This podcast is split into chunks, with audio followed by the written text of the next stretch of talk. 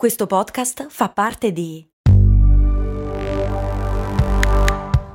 Voice Podcast Creators Company. Se a volte ti senti così, ti serve la formula dell'equilibrio.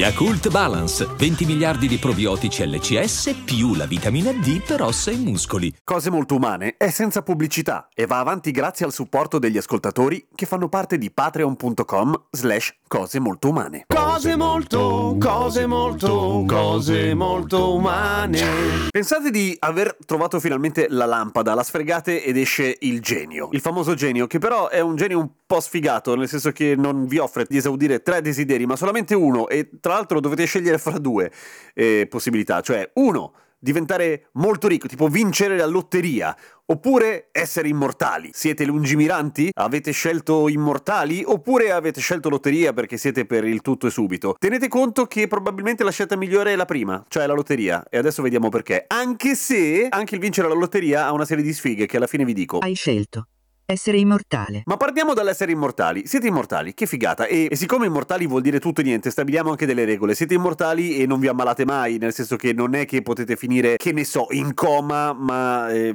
vivi. Cioè no, non vale. Siete sani e immortali. Ci sono tutta una serie di sfighe alle quali dovreste stare attenti, perché essere immortali è in realtà una merda. Non da subito, all'inizio è tutto bellissimo, ti diverti, fai un sacco di cose pericolose che prima non avresti mai fatto e fai anche degli scherzi pazzeschi agli amici, tipo, che ne so, ti schianti al suolo da un aereo e loro muoiono di infarto, ma tu no perché sei immortale. Poi vorrai anche fare del bene, no? Salvare delle vite, sei praticamente un supereroe, che te frega, lo fai, eh, ti ci butti, ammazzi i cattivi. E, ehm...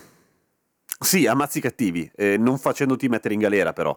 Perché, e poi in realtà anche se finisci in galera ti danno l'ergastolo, se hai veramente x mila anni per pensare a un modo di scappare probabilmente lo trovi, non è quello il punto. Ma a lungo andare le cose iniziano a peggiorare, nel senso che immortale vuol dire che il tuo corpo non invecchia, ma la tua mente sì, non che si deteriora, eh, ok, organicamente può andare avanti tranquilla, ma a un certo punto la tua mentalità, per il fatto che esisti da un sacco di tempo, inizia un po' a mostrare la corda. Per esempio, sappiamo che la nostra memoria è gigantesca e nessuno è mai arrivato, eh, come dire, a completarla probabilmente, a riempirla tutta, cioè di solito chi da anziano inizia a perdere la memoria è per tutta un'altra serie di malattie che sopraggiungono, non è mancanza di hard disk. A un certo punto però la memoria finisce, anche se è grande, per cui eh, per forza vi comportereste come chi è malato di Alzheimer e perde la memoria a breve termine, oppure iniziate a dimenticarvi i ricordi prima, dovete cancellare, dovete scegliere. Beh, insomma, è un po' complicata la cosa, non è il massimo. Ma questo è probabilmente il minore dei vostri problemi adesso che siete immortali, perché tutto il resto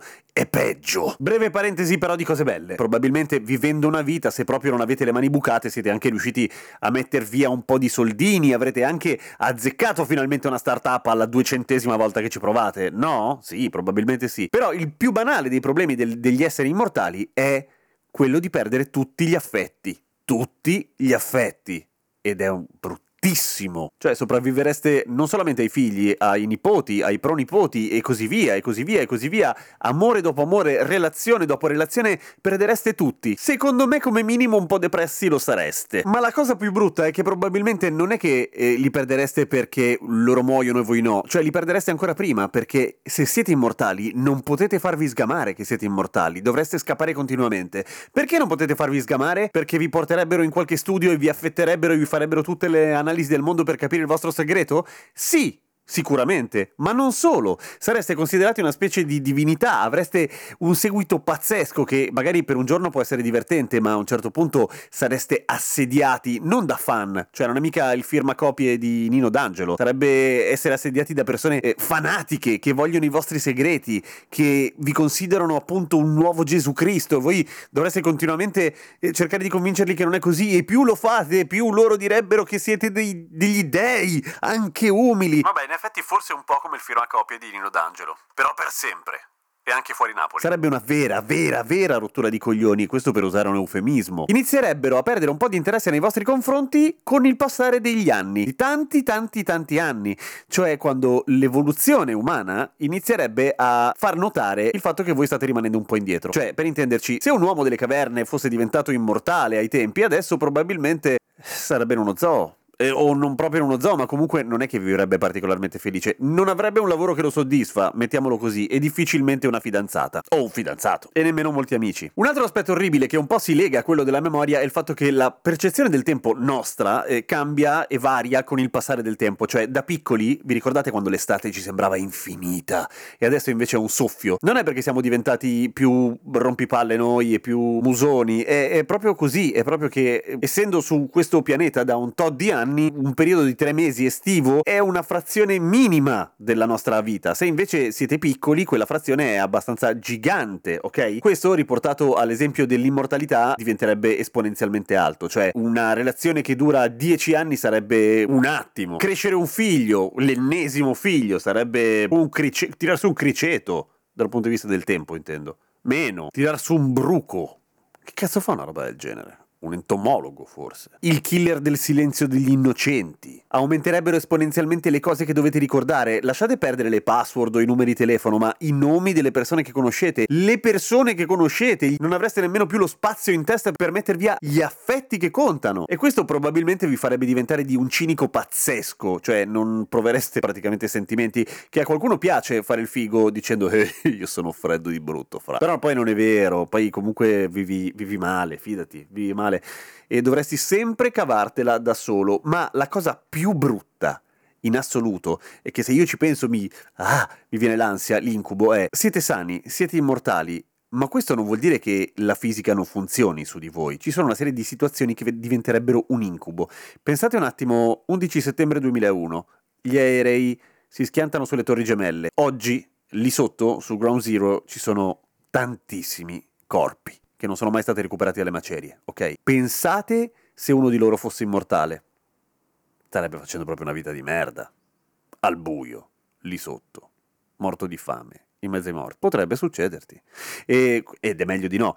Ma facciamo che eh, siete super cauti, ok? Facciamo che siete super cauti, evitate tutte le situazioni che possono portare a uh, conseguenze del genere. A un certo punto il pianeta finisce perché l'universo finisce, passano tot milioni di anni, il Sole esplode e la Terra viene vaporizzata in un istante. E vi trovate da soli nello spazio infinito. Senza cellulare. E non potete farvi fuori, perché siete immortali.